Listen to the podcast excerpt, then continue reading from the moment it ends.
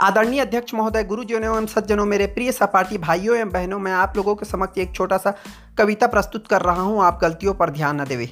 आपको याद आया? बचपन में, स्कूल के समय में हम लोग ऐसे ही बोलते थे, उसके बाद अपना कविता प्रारंभ करते थे। तो दोस्तों, आज मैंने एक देशभक्ति अपने तरफ़ से एक छोटा सा कविता, एक छोटी सी कविता लिखी है। वो आपके सामने प्रस्तुत है। चलते रहो चलते रहो, माँ भारती कमान हो, तिरंगे किसान हो, लबों पे राष्ट्रगान हो, चलते रहो चलते रहो।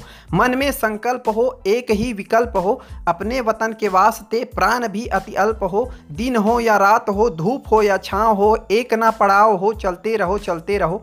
देश हो या गाँव हो, ताजगी का भाव हो, सीने में ताव हो, चलते रहो चलते रहो। मन में विश्वास हो, मंजिलों की आस हो, दूर हो, न पास हो, चलते रहो चलते रहो। दुश्मनों की भीड़ हो, मित्रों के अधीन हो, रास्ते कठिन हो, चलते रहो चलते रहो। स्वयं का जुनून हो, रगों में गर्म खून हो, हृदय में देश प्रेम हो, चलते रहो चलते रहो।